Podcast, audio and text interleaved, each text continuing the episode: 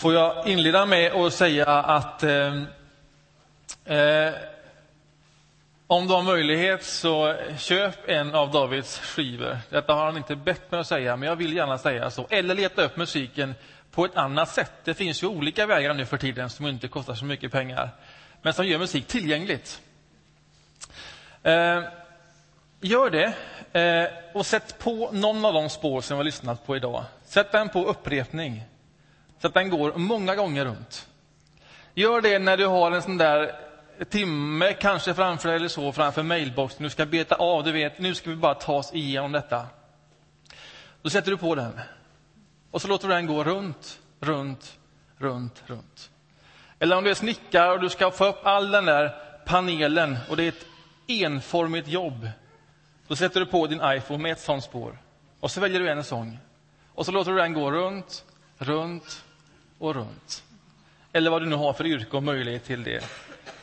Och så har du skapat dig en andakt mitt i din vardag. En andakt med kvalitet. Eller när du kommer hem och det är tyst innan du lägger dig. Välj ett spår, tänd ett ljus, släck ner och så lyssnar du på den. Och sen låter du det som då sker få leda dig vidare i bön och andakt och meditation. Jag tycker att detta är fantastiskt och det är en gåva. Så ta emot den på olika sätt. Det jag ska göra nu det är att jag ska avsluta hela den här vårens serie där vi har läst Markus evangeliet. Eh, och vi ska landa i pingstdagen som är dagens eh, högtid, ärende och ämne. Och jag ska göra det genom att ge er en bild som går att komma ihåg och som jag vill att ni ska komma ihåg just i detta ärende. För någon hör den här bilden till, eh, till vardagen och för någon hör bilden till eh, semestern. Den kommer från ett flygplan. Du sitter fastspänd, du är beredd på din resa och då ställer sig flygvärdinnan eller värden mitt i gången och förklarar vad du ska göra i en nödsituation, en eventuell nödsituation. Vid en händelse av att eh, trycket faller i kabinen så blir det ansträngt och svårt att andas. Och då kommer det en mask från taket ner. Och så säger han varje gång om du reser med barn, så ta först på dig masken själv. Och sen hjälper du ditt barn eller någon annan som finns vid din sida. Det är den hela bilden. Nu ska jag ladda den med lite innehåll och sen kommer vi tillbaks alldeles till sist till den bilden. När man läser Markus evangeliet och när man läser avslutningen av Markus evangelium som vi ska göra nu, så ser man att det finns två avslutningar. Början, eh, båda avslutningarna börjar med att beskriva hur Jesus uppstår från de döda. Det är ett drama vid graven. Eh, och, de vis, och där visar han sig först för Maria från Magdala. Det beskriver bägge avslutningarna. Den första avslutningen, den är abrupt. Konstigt abrupt. Den första avslutningen den slutar med att de lämnar graven. Magdala, Maria från Magdala och några kvinnor, de springer därifrån. De säger ingenting till någon, för de var rädda. Punkt. Där slutar den första avslutet av Markus evangelium. Eh, och det är ett konstigt slut. Det är väldigt olikt Markus att lämna oss i en sån fråga. Och det är också märkligt med tanke på hur han börjar sin berättelse. Här börjar glädjebudet om Jesus Kristus, Guds son. Och förmodligen tänker man sig att, eh, att hans avslutning eh, är borta. Den har kommit bort och ingen riktigt vet var han tog vägen. Och då tror man att någon annan, som inte är Markus, har skrivit en ny avslutning för att liksom runda av berättelsen. För så kan det ju inte sluta. Och den andra avslutningen, det är den vi ska läsa nu. Det som förmodligen är ett tillägg till Markus. Det är en avslutning som är koncentration av alla evangeliernas avslutning. Och det är en avslutning som är en koncentration, inte bara av det, utan också av apostlagärningarna, den första berättelsen av församlingarna. Det finns gott om referenser i denna korta lilla text till det. Och Det som gör avslutningen, den andra avslutningen i Markus så spännande, tycker jag, det är att detta förmodligen är ett vittnesbörd inifrån den tidiga kyrkan. Någon därifrån skriver, och skriver utifrån det liv som där finns. Det gör den spännande. Markus evangelium kapitel 16 och från vers 9.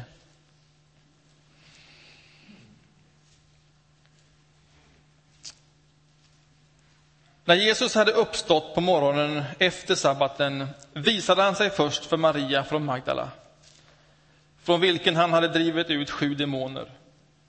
Hon gav sig iväg och berättade för det för dem som varit tillsammans med honom och som nu sörjde och grät. När de fick höra att han levde och att hon hade sett honom trodde de inte på det. Därefter visade han sig i annan skepnad för två av dem medan de var på väg ut på landet. Också de gick bort och berättade det för de andra, men inte heller de blev trodda. Sen visade han sig också för de elva medan de låg till bords och han förebrådde dem deras otro och halsstarrighet då de inte hade trott på dem som sett honom uppstånden. Och han sa till dem, gå ut överallt i världen och förkunna evangeliet för hela skapelsen. Den som tror och blir döpt ska räddas, men den som inte tror ska bli dömd. Dessa tecken ska följa dem som tror. I mitt namn ska de driva ut demoner. De ska tala nya tungomål. De ska ta ormar med sina händer. De ska inte bli skadade om de dricker dödligt gift. Och de ska lägga sina händer på sjuka och göra dem friska. När Herren Jesus hade talat till dem blev han upptagen till himlen och satte sig på Guds högra sida. Men de gick ut och predikade överallt. Och Herren bistod dem och bekräftade ordet genom det tecken som åtföljde det.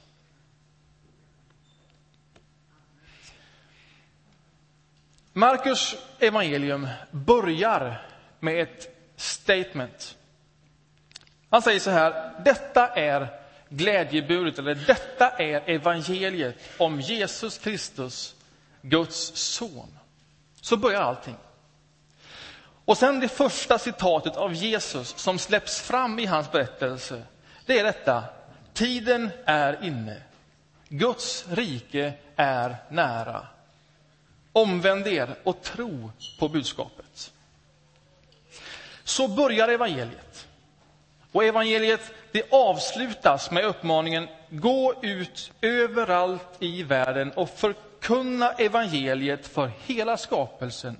Den som tror och blir döpt ska räddas. Alltså evangeliet slutar precis på samma sätt som det börjar, men med en viktig skillnad. Det är att det nu läggs i våra händer att förkunna för hela skapelsen. Vad är det då vi ska förkunna? Vad är det som läggs i våra händer? Ja, enkelt uttryckt så kan man säga att det handlar om Jesus. Det som läggs i våra händer att förkunna, att berätta om, det handlar om Jesus. För evangeliet är berättelsen om Jesus Kristus, Guds son. Och sen står det så här, att den förkunnelsen för vissa tecken med sig.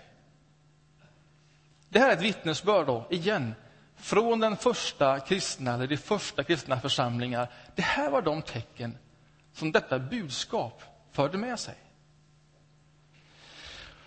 Vad var det för tecken? Jo, de här. Att driva ut demoner, att tala nya tungomål, att ha ormar med händerna och dricka dödligt gift utan att dö, att lägga händerna på sjuka och göra dem friska. Och när man läser det eller hör det så känns det kanske avlägset, otidsenligt. fjärran från vår vardag och vår verklighet. Och det är lätt att bara låta det passera. Men gör inte det, inte än i alla fall. Ge det en chans och ge mig en chans att lägga ut de tecknen så att det blir tillgängligt. För det här är viktiga tecken. När jag läser de tecknen, då hör jag det här. Lyssna. I de första församlingarna, i deras närhet, där blev människor befriade. Den gemenskapen skapade fria människor, befriade från det som begränsar livet med stort L. En sån påtaglig frihet vi ser när vi läser om församlingarna ja, det var den friheten som man skapade i förhållande till sina ägodelar. Eller till sitt ekonomiska kapital, alltså det man har jobbat ihop själv. Här berättas hur dessa människor delade med sig av detta, gav åt varandra, åt och efter var och ens behov och efter var och ens förmåga. Och när det är beskrivet så är det inte beskrivet som en kravfylld och tung, skuldfylld gemenskap och du vet den där, och nu... Utan när det är beskrivet så beskrivs också hur de möttes i uppriktig, jublande glädje. Det var fria människor. Befriade människor.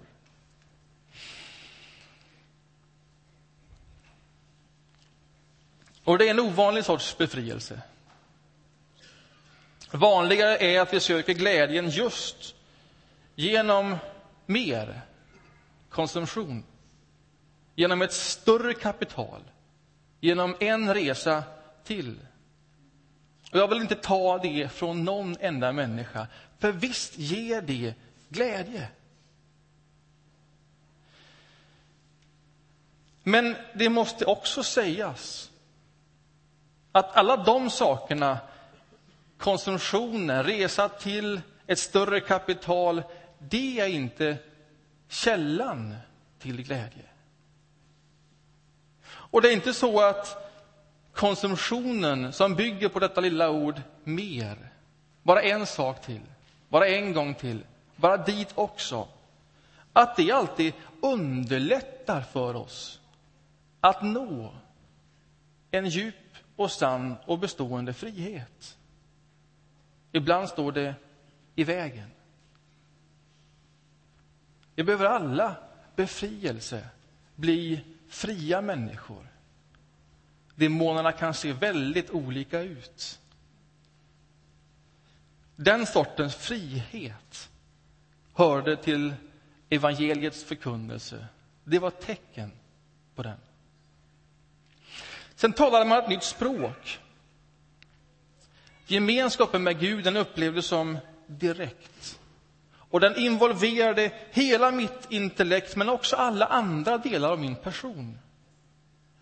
Och när egna ord och formuleringar inte räckte till eller begränsade det jag inför Gud ville uttrycka av glädje, av förundran inför det jag är med om, eller av sorg och frågor, ja, då fanns ett nytt språk som inte begränsades av min kapacitet och mitt intellekt. Det var ett mer direkt språk, ett intimare språk som oftast var personligt använt för egen uppbyggelse, men ibland offentligt. Och då var det någon annan som hörde det och som hörde vad det betydde och tolkade det. Och så blev det ett sätt för Gud att tala direkt in i den gemenskapen. Sen tog de i ormar och drack gift utan och dödat är väl det mest udda och enklast att låta passera. Men det här hör jag. När det såg ut som om alla dörrar var stängda. Som om detta var slutet. Som att alla vägar var uttömda. Nu hade man kommit till vägs ände. Då öppnade Gud en ny dörr. Fullständigt oförutsägbart, fullständigt osannolikt. Och så tog de ett steg i tro i den dörr som där öppnades. Och så fortsatte de. Så fortsatte de berätta om Jesus. Vidare och vidare. Och det fanns gott om sådana berättelser. Gift och ormar är bara exempel. Och sen la de händerna på sjuka och gjorde dem friska. Alltså, till tecknen på budskapet om Jesus, det var att människor blev friska, men inte bara det. Till tecknet hörde också att man la sina händer på människor. Det är intressant. Alltså själva den rörelsen, att jag lägger mina händer på en annan människa och ber, den rörelsen var tecknet på budskapet om Jesus Kristus. Att det förkunnades och att det gjorde någonting med dem. När man hörde om någon människas sjukdom var reaktionen inte bara att jag ska tänka på dig. Och så gjorde man det kanske, och kanske bad. Utan intuitivt sa man, får jag lägga mina händer på dig och be? Det var ett tecken. Och människor blev friska. Vad är det som händer inom dig när man hör detta? Vad är det som händer inom dig när du hör Jesu uppmaning som du säkert har hört förut? Den om att gå ut i hela världen och förkunna evangeliet för hela skapelsen. Alltså när du hör det, om du ska vara bottenärlig, vad händer då? Gå ut i hela världen, förkunna evangeliet för hela skapelsen. Jag gissar att för några av oss så skapar den sortens sändning viss frustration och stress. Det blir liksom en sak till man ska hinna med. En sak till att, att få in bland allt annat. Och hur skulle jag kunna göra det? Var avsikten hos Jesus att skapa frustration och stress? Ja, men det tror jag inte för ett ögonblick. Det vore så olikt Jesus. Om det är den sortens känslor som föds när han ger oss uppmaningen.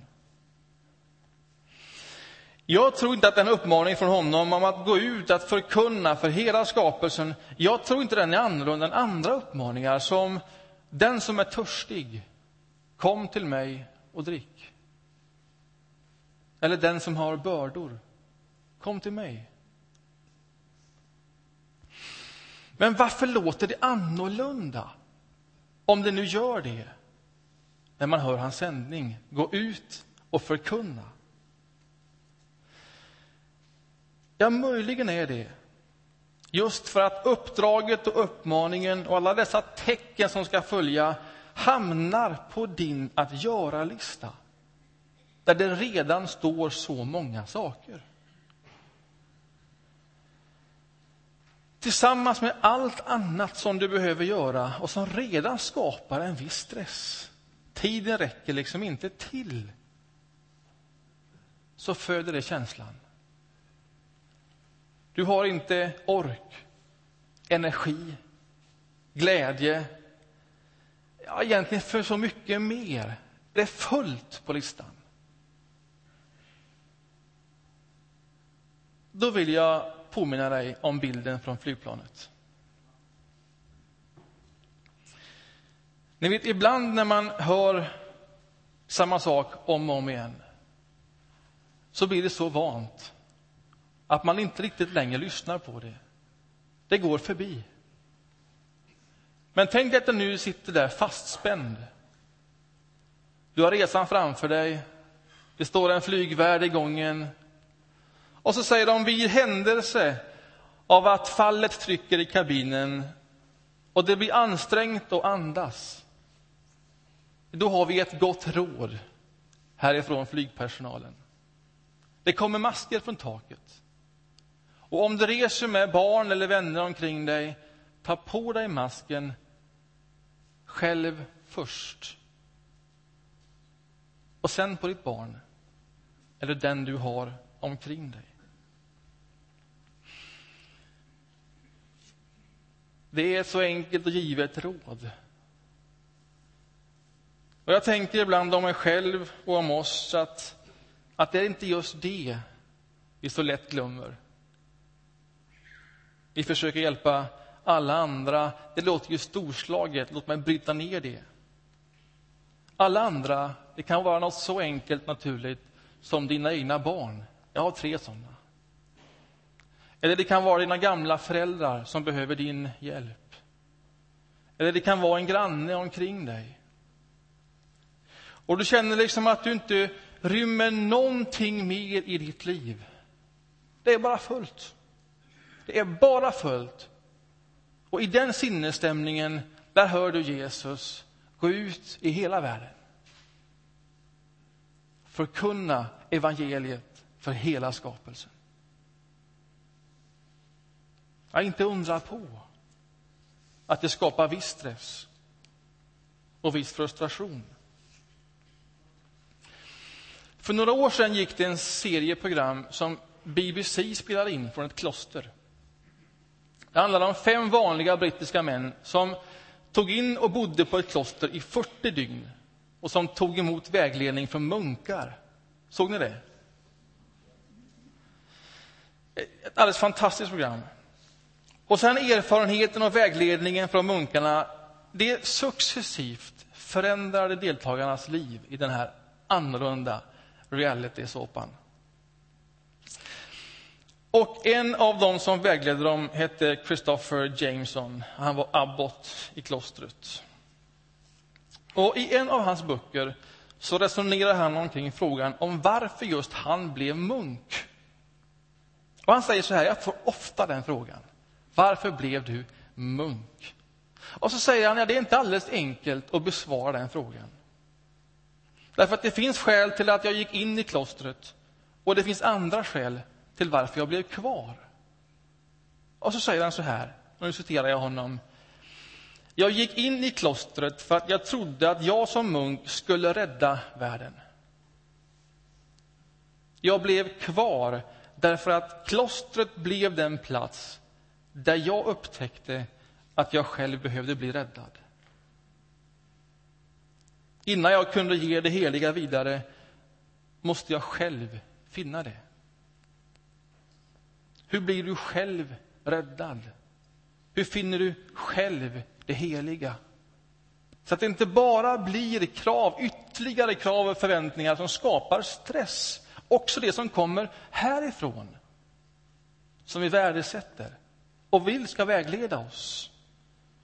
Vad betyder att ta på sig den här masken med syret själv först?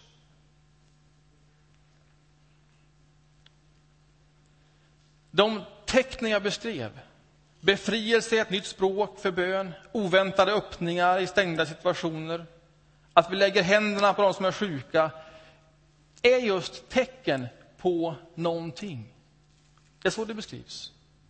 Det är ett tecken på att Herren bistod dem. Så står det här. Och bekräftade förkunnelsen. Lyssna. Det är tecken på den helige Andes aktivitet i en människas liv och en gemenskaps liv. Vad betyder det att ta på sig syremasken själv först? Ja, det betyder att ta emot och ge rum för helig Ande. Att inte ta det för givet, tro att det är där, utan göra det. Så jag sa Jesus, ni ska få kraft när den heliga Ande kommer över er och ni ska vittna om mig till jordens yttersta gräns. Men förutsättningen är att man först själv sätter på sig masken, att du får kraft. Och sen på den rörelsen ja, då följer inte ytterligare förväntningar och måsten. Nej, då följer tecken. Tecken på att människor befrias. En sån sorts familj eller grannskap. Det finns en sorts frihet där. Det följer andra tecken. Ett nytt språk för bön. Personligt, intimt. Andra tecken som följer är öppnade dörrar. Där man tänkte att här är allting stängt. Ja, men så öppnas en dörr till. Och här följer tecken så att man ser sig själv lägga händerna på en annan människa som är sjuk. Och jag hade aldrig tänkt om mig själv, den rörelsen. Det är ett tecken. Och det tar inte kraften ifrån mig.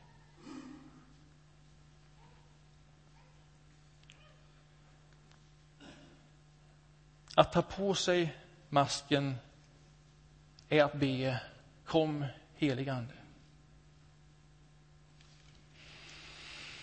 Och att be Kom, helig Ande, det är ingen enkel snabb bön, det är ingen quick fix.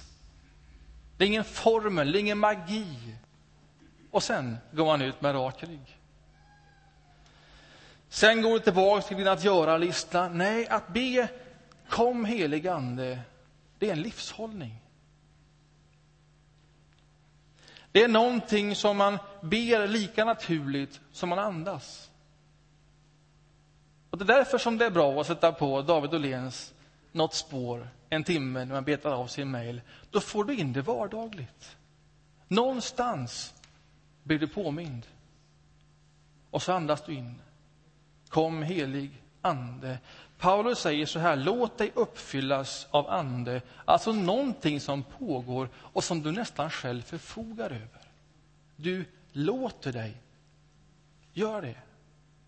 Hur gör man det? När du ber, kom helig Ande. Det betyder inte att den anden inte är där innan man ber kom helig Ande. Det betyder bara att den ande som du fått som gåva som är utgjuten i ditt liv, som bor i dina djup, som är källan till glädjen, den som du tagit emot genom tron på Jesus Kristus, att du ger den anden rum och plats i hela din person, genom ditt intellektuellt, i, ditt, i din sinnevärld. Och så ber du, kom helig Ande. Kom helig Ande.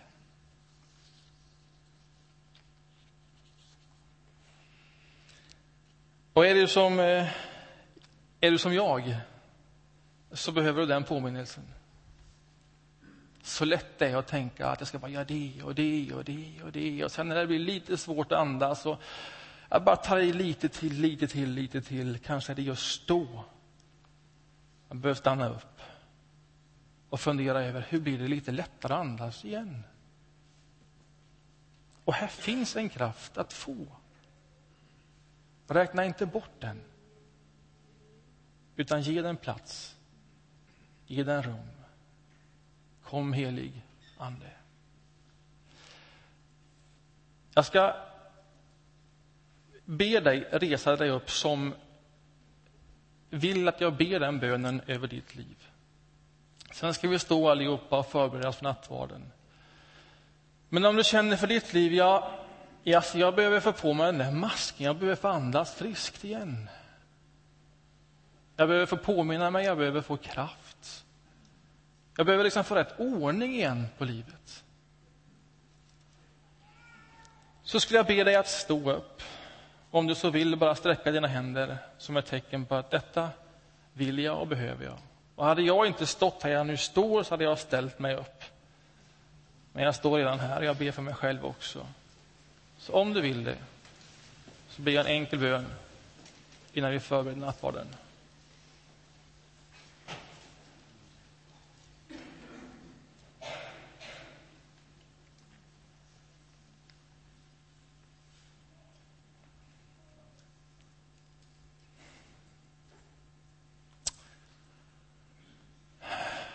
Jesus Kristus, ni ska få kraft. Det var så du sa.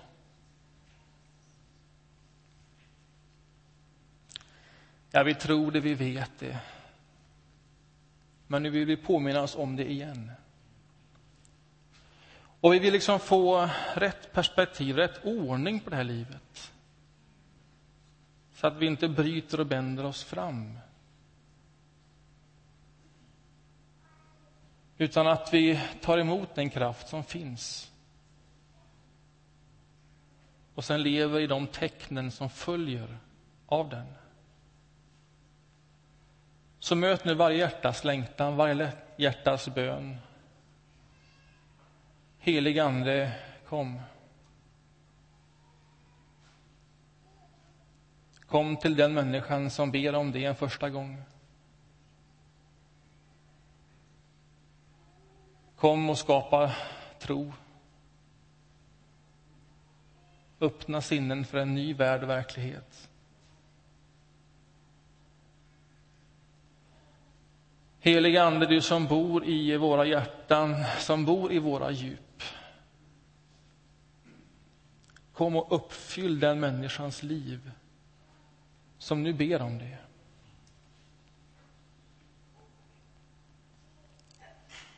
Och låt det som stressar få rinna av.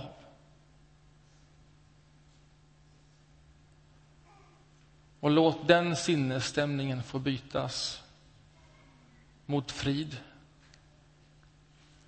och ro.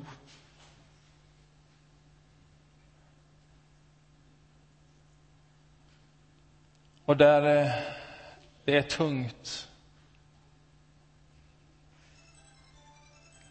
Kom helig Ande med, med glädje.